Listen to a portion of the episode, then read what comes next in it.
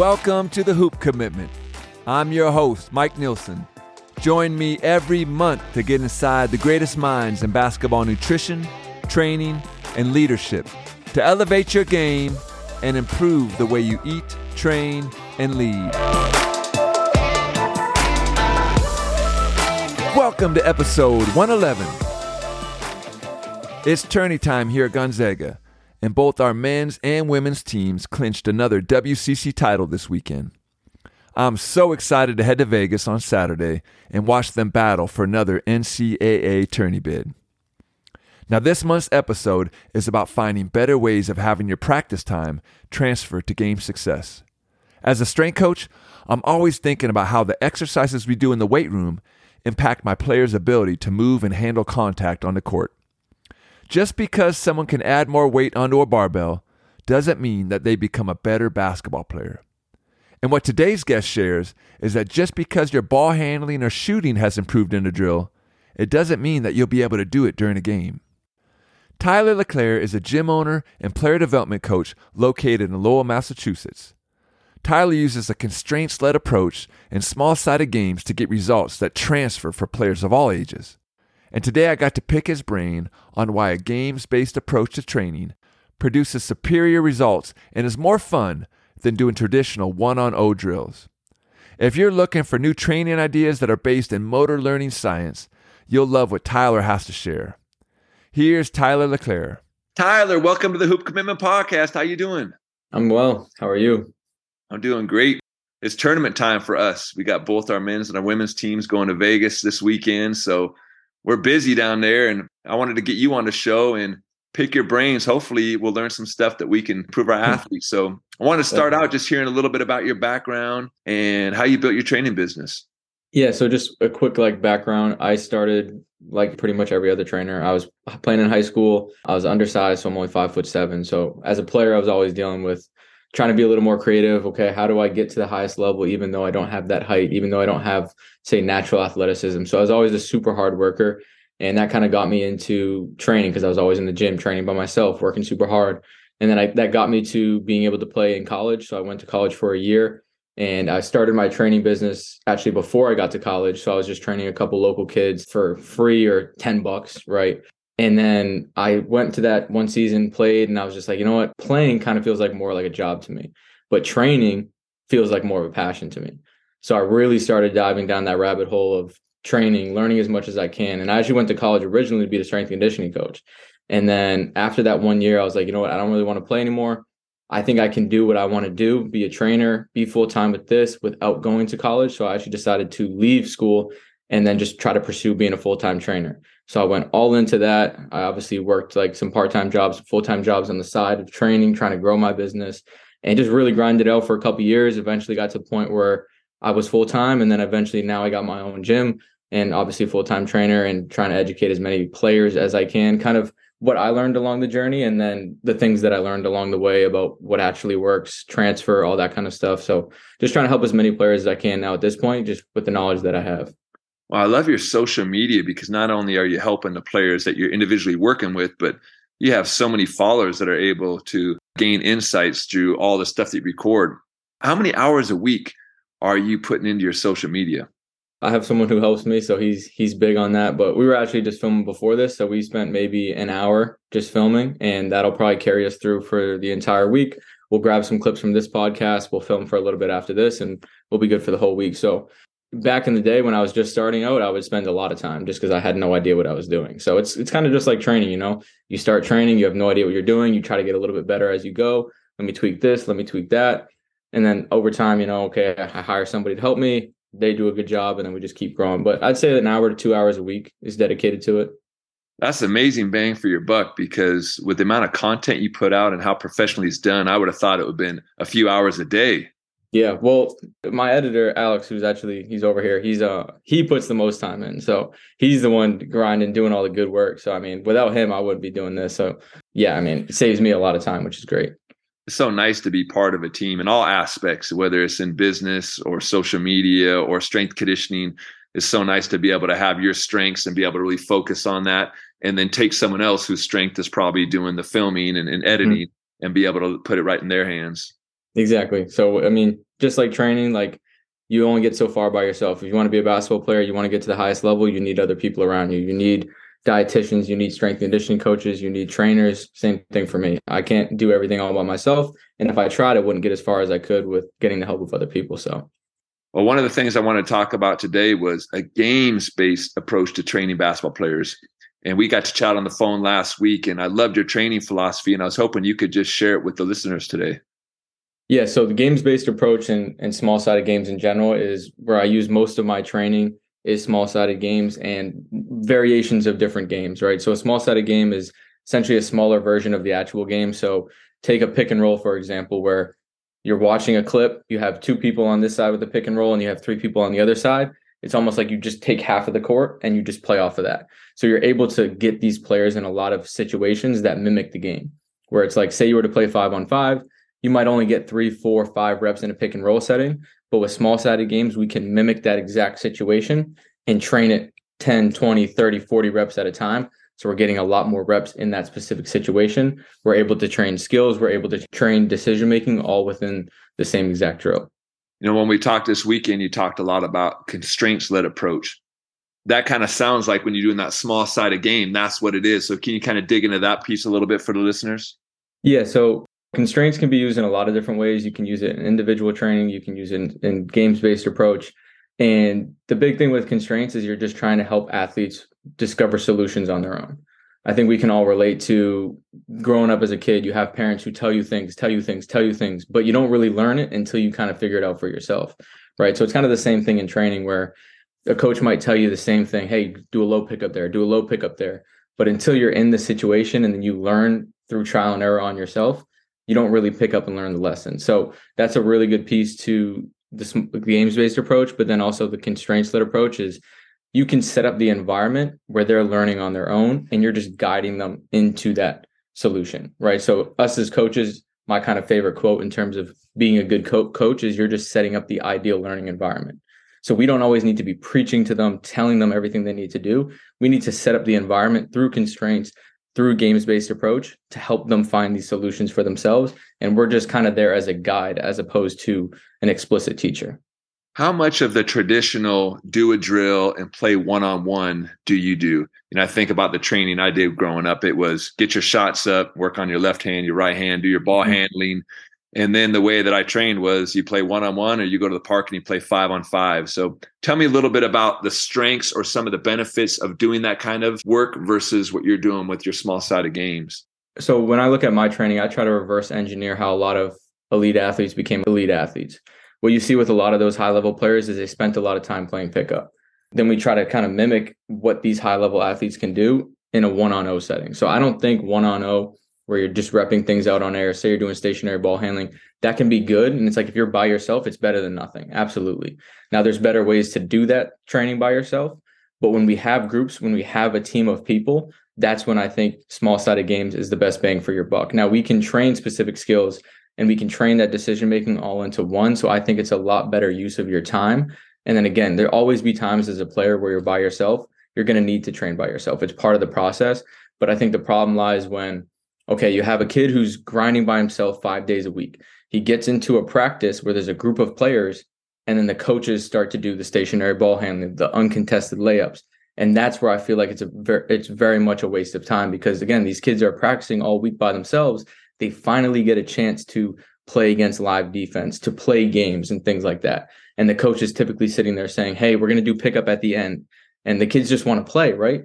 And they only get five minutes at the end to play pickup. And it's like, oftentimes that's how kids fall out of love for the game because they can't even get to play. So my big thing that I try to pre- preach is like within these group settings, within these team practices, when we have people, especially at the middle school, high school level, like we got to get kids access to playing against real defense, to doing these small sided games, because especially nowadays, like most kids don't play pickup.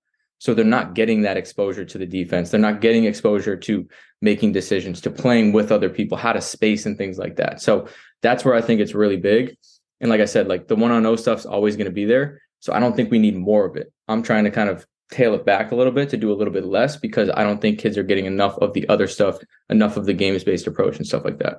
Yeah, so it sounds like it's not either or. You want to be able to do both. It's just when's the optimal time. When you're by yourself and you don't have access to a teammate to be able to play defense, that's a great time to work on your individual ball handling or your shooting, your one on no finishing. But if you have access to a couple players, let's be efficient and then use them to be able to improve your game. Exactly. Too much of anything is never good, right? Too much one on no training is not going to really get you anywhere. Only small sided games might not be the best approach. So it's always about a mix, the optimal mix. And it's never about which one's better because they both have their purpose, but it's just about which one has its purpose at the right time. Tell me what self organization means to you. So self organization is essentially just the body figuring out how to solve that solution by itself.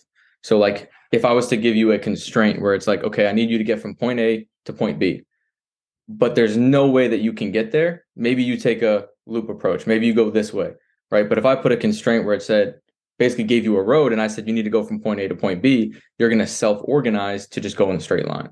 So it's kind of just like the constraints set a parameter for the possible solutions. So if I said, hey, I want you to say you take a kid who's never even seen basketball in their life before, they've never seen someone shoot. And I say, hey, I need you to throw this ball into the hoop. They might throw it like a baseball. They might throw it underhand. They might throw it over their head. You have no idea how they're going to do it. But then if you say, hey, I need you to put your hand under the ball and push it up to the rim, they're going to self organize to kind of make it look like a jump shot, right? Because you constrain the possible solutions. Now, if you just said put the ball on the rim, again, like they might go with a baseball throw. So we're limiting the possible solutions. And then that's how we help them find what's most optimal. Yeah, I love when you're talking about the constraints led approach or even the small sided games to allow athletes to self organize because I'm thinking about my little fourth grade son as you go through. So much of it is I am telling him, hey, this is how you do it. This is how you do the layup. Is dribble, pick up the ball, left, right, and then finish with your right hand. And I'm really mm-hmm. orchestrating everything so he can kind of have the right form. But we know in the game of basketball that once you know the form and you know the basics, you can leave the basics. And so mm-hmm. being able to have an environment where you can really construct stuff and show them things, but then also create another environment where they could self discover and figure out maybe it's more beneficial to jump off my left foot instead of my right foot in this situation.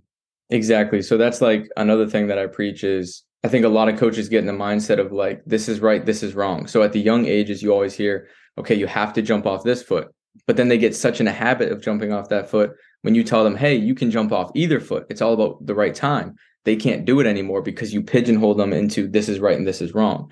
And then to kind of your other point is like the big part about self discovery is every athlete's a little bit different.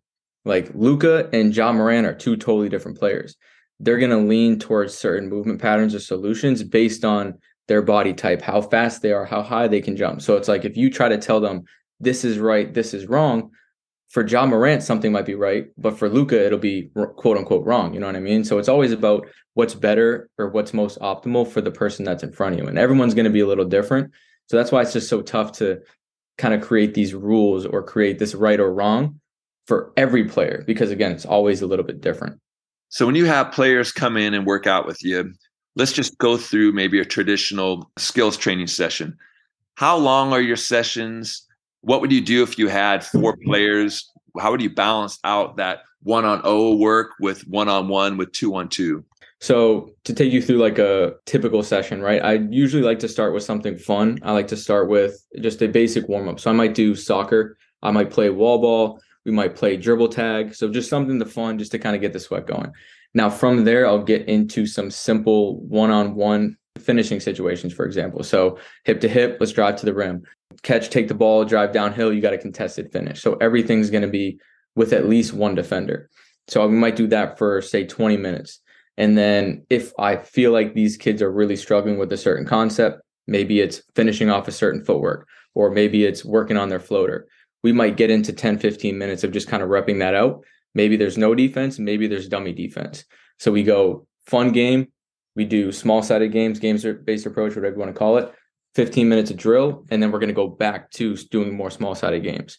So the big thing with doing the drill in the middle is it gives it context. So a lot of times, okay, we're working on a certain footwork, but the kid has no idea when do I do this. So the thing that I like to do is within that first 20 minute block, really overemphasize the importance of what I'm going to teach them. So it's like, all right, we need to work on these quick finishes. I'm going to purposely put them in situations where they're getting their punched. and then they realize, oh, I need a I need a way to solve this problem. And then in the middle, I'm giving them the, the solution to that problem. They're like, okay, this is when I'm going to use it. So now they know what to do, but they also know when to do it. And then I'm going to put them back in the same situation or similar situations. And then they're going to start trying that finish that we just worked on. So it's a way to give them context. It's a way to work on decision making. And it's also a way to work on specific skills and then work on translating it back into a real game like setting.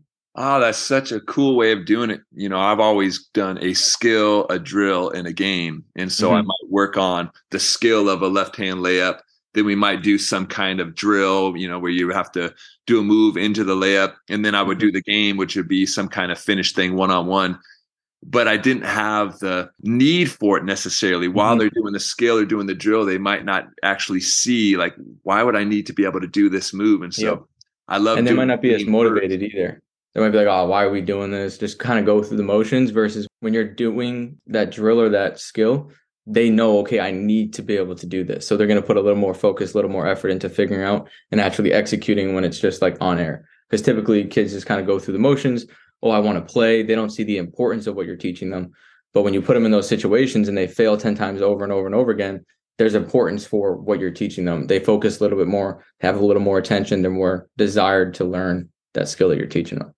Yeah, tell me about the buy-in that comes in with the games-led approach versus traditional skill training. Yeah, so I mean, I think the biggest thing is it's just more fun. Like, I think we can all agree that playing is more fun than training. But the best part about the games-based approach and small-sided games, we can combine the two. Where it's training, they don't really feel like it's training, but it's training. Because us as the coach, again, we're trying to build the ideal learning environment. The ideal learning environment is one that they don't even realize is one that they're learning they just feel like they're playing games. But you're constructing the environment in a way where there's certain constraints, there's certain rules. So they're learning certain things without them even really knowing they're learning it. So the buy-in is absolutely huge. I think it's more sustainable because you see most kids are like, oh, it's the grind, it's the grind, it's the grind. But like when it seems more fun, they're going to show up every day. Right. And if you get kids showing up every day, they're inherently just going to get better. Like if Johnny shows up six days out of the week and Jimmy only shows up three, who's going to get better, right? The guy who shows up six. So if we're doing a small sided game, games based approach, and these kids are showing up more because it's fun, just right off the just off of that alone, the kids are going to get better. And another thing that I do that I think gets a lot of buy-in is we do something called win the day. So every drill is pretty much every drill is competitive, except for maybe like the middle part where we just rep stuff out. And then every drill, there's a winner. So you you win the drill, you get a point whoever wins the most points on the day wins the day. So we have a winner on the day. And then at the end of the month, we tally up who won the most days. That person won the month. We have a little wall that people get to sign. So that's their like pride and joy. They walk in the gym. Hey, that's my name on the wall. Like, and they're just more motivated to show up more consistently. And they're more excited because they want to try to win. They're competitive the whole time. They're going at each other. And I think that just overall creates a lot of buy in and it creates a lot of hard work. It creates a lot of focus. And kids are just more bought in. Can you do this approach in a team setting? This works really well, small group training. What, what does it look like if you have 12, 15 players on a team? Can you still create a games led approach to the majority of practice?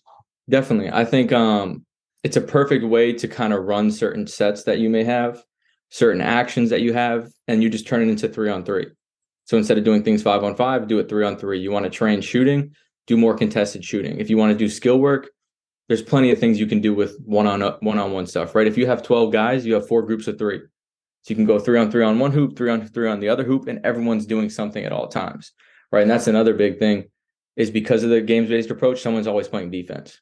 So we're not just getting better at offense, we're also getting better at defense. So you can teach defensive principles, you can teach offensive principles, you can teach actions, sets, all of these different things. You can still have your coaching methodology and teach it through these small sided games while everyone's getting better at the same time. So not that you do it necessarily your entire practice for the team setting because obviously you have plays you need to run different things but i think coaches can implement it a lot more often than they do and i think it can be very beneficial if they did well usually everything comes back to my kids and so i'm thinking mm-hmm. about my fourth grader and what a great way to make practice fun and to create that competitive environment is to have win the day or win the week or win the month because most of what i'm doing my fourth graders is skill training I mean, mm-hmm. they really have to be able to dribble, shoot, pass. And so to give them a lot of reps in small sided games is going to be beneficial.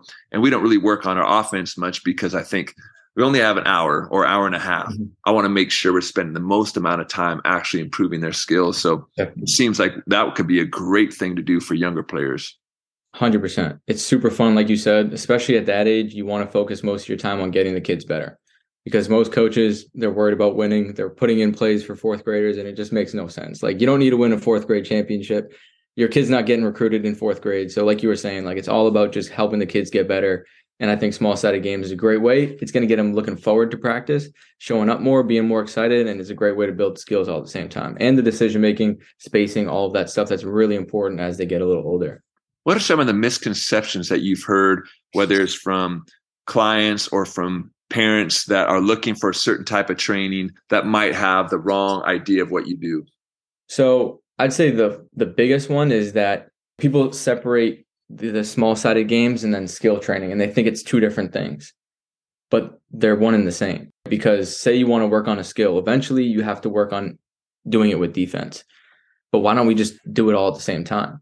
And I think the reason why most people don't is because small sided games can get ugly. So the big thing with the games based approach is you have less immediate improvement. So if I tell a kid, hey, I want you to work on this specific footwork, no defense, no pressure, nothing, they're going to be able to pick it up quicker. Right. So it seems like we're improving. But small sided games, it might take a week or two weeks for them to do it. So it seems like, okay, option A, where I just taught them how to do it on air, versus option B, they did it way faster in this other situation where I was just telling them what to do. But when it comes to transfer, doing it in a small set of games environment is going to actually transfer quicker. And the whole goal is not to get better in practice, it's to get better in the games. So coaches immediately assume, okay, I can te- teach them how to do it. They're going to get better in practice. That means I'm doing my job. But at the end of the day, our whole goal as trainers is to get them better in games. So if small sided games is going to help it transfer quicker, help them have better performance in games, that's what we should be doing. So I think that's kind of one of the main misconceptions is we can't do skill training within small sided games, which we absolutely can. We just organize the environment to help them work on a certain skill that we want.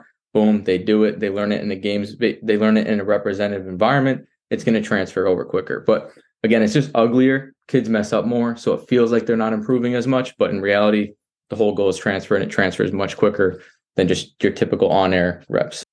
In my space, the king is how do you get what you do in the weight room to transfer on the court? And sometimes we can get fooled because if you measure mm. things in the weight room, you'll see improvement. And so you might think, oh, they're getting better. But taking your bench press from 300 to 400 or 400 to 500, whatever that is, at some point, it's not only not getting them better, it might be getting them worse. Yep. And so I could see the correlation between that and basketball, which is there might be a lot of false excitement about improving in a drill one on oh, knowing that now I can measure this in the drill. Look, I can make this many more shots, but it's not going to transfer on to actually making them a better basketball player. Exactly. There's there's a big difference between getting better at a drill and getting better for a game. If you have the same kid do the same drill every single day, they're going to inherently get better at the drill. But it doesn't necessarily mean they're going to get better in games. And we always want to track things and measure things based on if they're getting better in games, not necessarily in practice. All right, so let's talk specifically about finishing. This is an area that I just feel is so important. My ninth grade son, he's a really nice shooter. He needs to improve his ability to finish around the basket.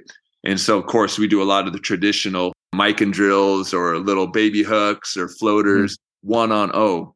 Tell me some ways that we can make that into a small sided game that's going to improve his finishing. A couple that I can give you is one of them that I really like is we call it pivot one on ones. So we're going to start them basically right in the center of the paint. So it'll be a one-on-one situation, live defense. Defense is trying to block the shot. So you have them start with like their left foot as their pivot foot, and their maybe their chest is facing towards the sideline. And then whenever you say go, they can just pivot, and then they have to try to finish. So what you're going to see is obviously they're reacting to the defense. They're working on their pivots, but then also you're going to get a lot more game specific finishes because say they pivot and he has to work on finishing like this or he has to really work on extending. If he doesn't extend, he's going to get blocked. So we're getting that feedback immediately from the defense of what works and what doesn't. They're also going to start to see different opportunities. And then they're also working kind of on that decision making in that very specific situation, right? He comes to a pivot in the paint. It's essentially the same situation. Okay, I got to pivot here. I need to put it up with my left hand. That's what's going to work. And then he misses it because it's a tough finish. but he's very okay. He's starting to learn. He's trying different things. And then the big thing with that is you're getting what we call variable practice. So not every finish is the exact same back to back to back. So everyone's just a little bit different. He's trying different things. I think that's a really good, very simple kind of warm up drill. Then from there, you can maybe back it up to the elbow, where it's one guy's on one elbow, one guy's on the next. He passes it to the other guy. It's one dribble downhill, finish. Maybe you get a shot fake. Maybe you go inside hand. Maybe you go kind of a floater. Maybe you go reverse layup, right? So he's kind of making some decisions, but he also has that pressure of I got to go quick. I got to use different footwork, all depending on what the defense does. From there, you can back it up even more.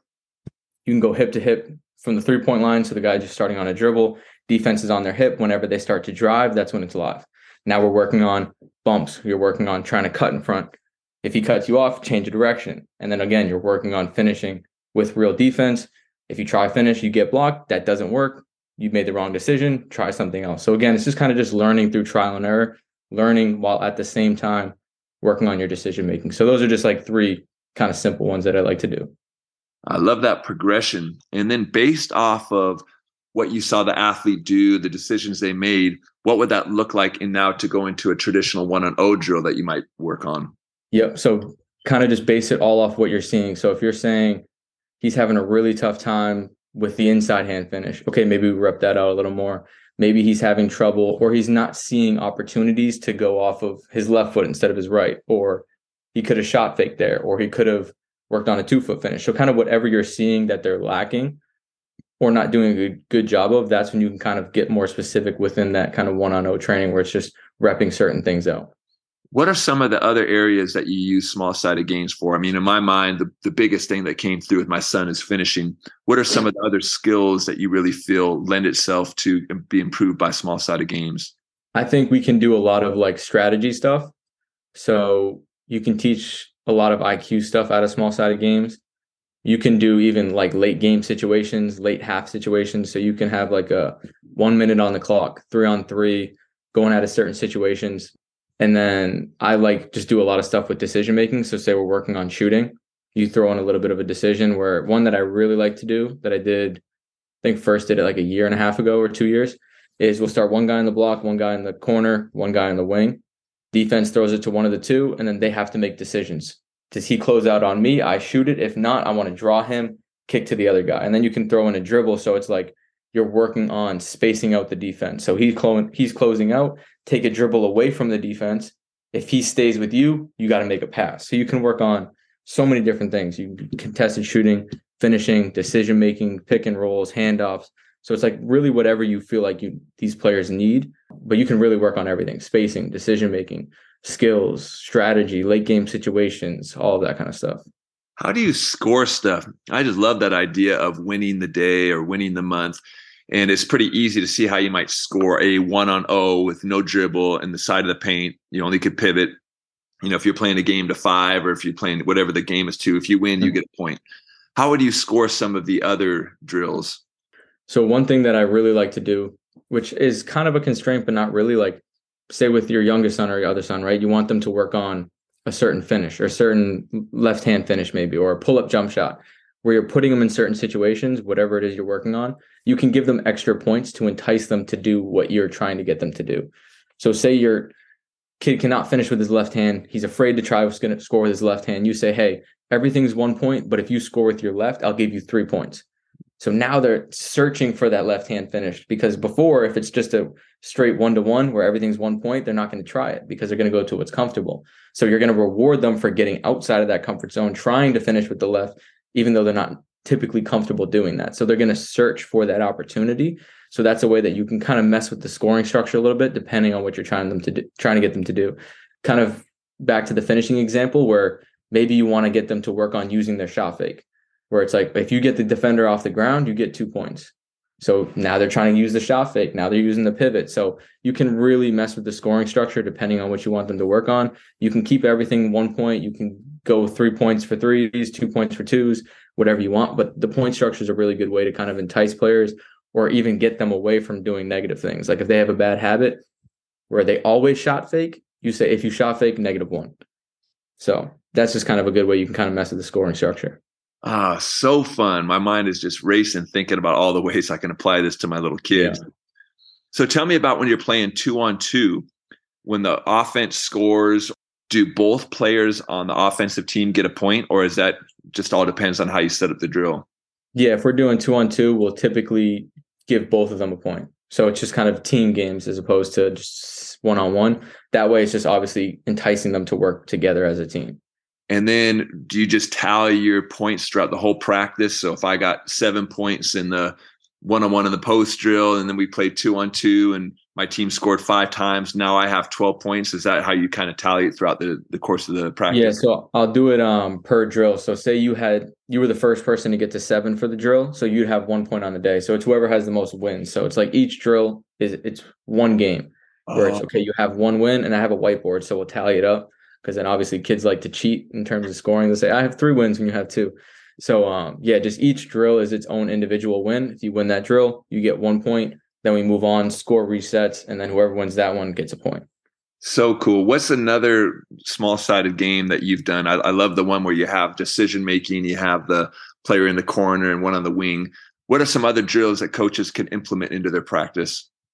One that's a very easy one, just because I think a lot of kids struggle with this, is say two on one transition. So you have two kids starting at half court on both sides of, say, the circle, the half court, and then you have one defender standing in the middle. And then whenever they go, offense goes, it's just live. So you're kind of working on the two on one. And then you're also on defense, working on trying to mess with the defense, get them to make a bad pass, kind of try to mess them up at the rim so they miss the layup. Because you see a lot of kids, they're in transitions, so two on one, they make a bad pass or they just don't finish the layup. So that's like a really easy situation to just mimic, get them a lot of reps in that situation. They start to figure out what works, what doesn't. And then you can even extend it from there where it's a three on two as opposed to a two on one. Another one I like to do is say three on two pick and roll. So you're working on trying to create an advantage and then utilize the space that you have. Because you have that advantage, you want to make sure that people are making the right decisions where you're trying to space out the pick and roll, hit the lift guy, and then kind of just play off of that. So really just it's kind of the same as the game. Like whatever situation you see a lot in the game, let's try to mimic it and then let's try to find ways to add constraints to work on specific skills if they need to to entice them to make good decisions to entice them to share the ball really the options are endless if we're looking at a high school player that's going to be training with you a few times a week what's the ratio between working out on their own working on their jump shot working on their ball handling whatever that would be and then also coming to you to work on the small side in games is it kind of a one to one have you found that it's more beneficial to spend more time outside of organized practice with you by themselves? Yeah, so it all depends on the player. So to give you kind of context, I would group people into two categories. You have the game player, you have the practice player. So you have the kid who has all the skills in practice, but it just doesn't transfer to a game. And on the flip side of that, you have it the really raw player who doesn't really have the technical skills, but just like fantastic in a game. So it's like with that player, it's going to be more one on O stuff where we're trying to add certain skills, techniques to the game because that's what's going to help them get to the next level. Versus the practice player, he just doesn't have enough decision making training yet for those skills to transfer. So for each of those players, doing one thing a little bit more is going to get them more results than the other player. So it's no like one size fits all, it just all depends who's on front in front of me. Typically what you see is a lot of practice players at least the kids that I train, because they're just so skilled. They work out by themselves all the time, but especially kind of the areas that most of those kids live in, they just don't have access to pickup. So for them, more small sided games is going to benefit them versus some of the other kids where maybe they grew up in a different area and all they did was play pickup. They never really had a formal trainer. They just love hoop. So they just built up a resiliency and they just built up a great feel for the game. Like they know when to pass the ball, they know when to cut, they know when to shoot, when not to. So for them, it's just about adding skills. Like for a lot of the kids, it might just be completely fixing their shot, adding a couple footworks, and then all of a sudden, boom, they just start using it in the game and their performance skyrockets. Versus the other person is just decision making, decision making, decision making, and then their game skyrockets. So it's all about just taking the player that's in front of you, meeting them where they're at, and giving them what they need. I love how individualized that is. And I think when you do that, the transfer is going to happen the the fun is going to happen because they're going to see themselves actually getting better at what they need to do. For the kid that spend countless hours doing drills more drills is not going to transfer for them exactly. What did i miss? What other thoughts on games based approach or small sided games would our listeners really benefit from hearing? Just one thing that came to the top of my mind just because i was talking about it yesterday with somebody is um a lot of people might see small sided games, games based approach, and think there's a higher risk of getting hurt. So I think this is a very interesting topic that I think you'll relate to well. Is like if we just do on air training, so just one on o, just repping things out by yourself, the chances of you getting hurt in a game are probably higher because you're not training those actual forces, the things that are going to happen in a game. So people may say, okay, small sided games, there's a high risk of getting hurt because you're playing against defense. You might step on an ankle, something might happen. But I would argue that there's actually a higher chance of getting injured if you just go from one on O just to playing in games.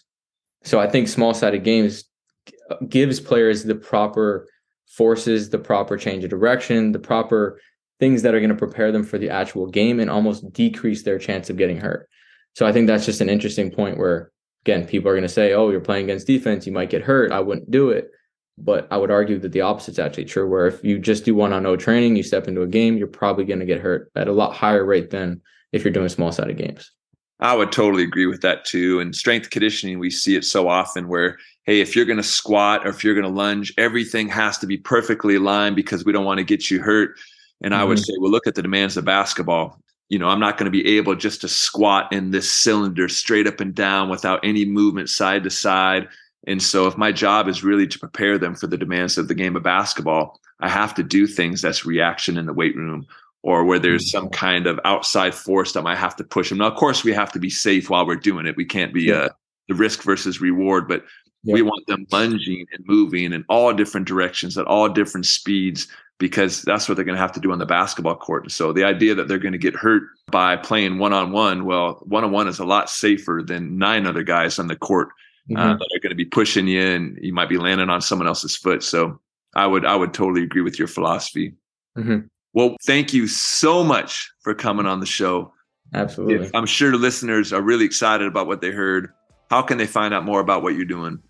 Uh, so you can find me on Instagram at TJL Training, and then I also have my website tjltraining.com. My email, phone number should be on there. So if anyone has any more questions, feel free to reach out to me there or DM me on Instagram. We're posting tons of content. Also on YouTube at TJL Training. So always putting out tons of educational content. So if people want to see more about this or learn more about it, you can find it there or just come to my fourth grade practice tonight. I'm going to try out some of these exactly. drills. There you go. Love it. Now that's a wrap on episode 111.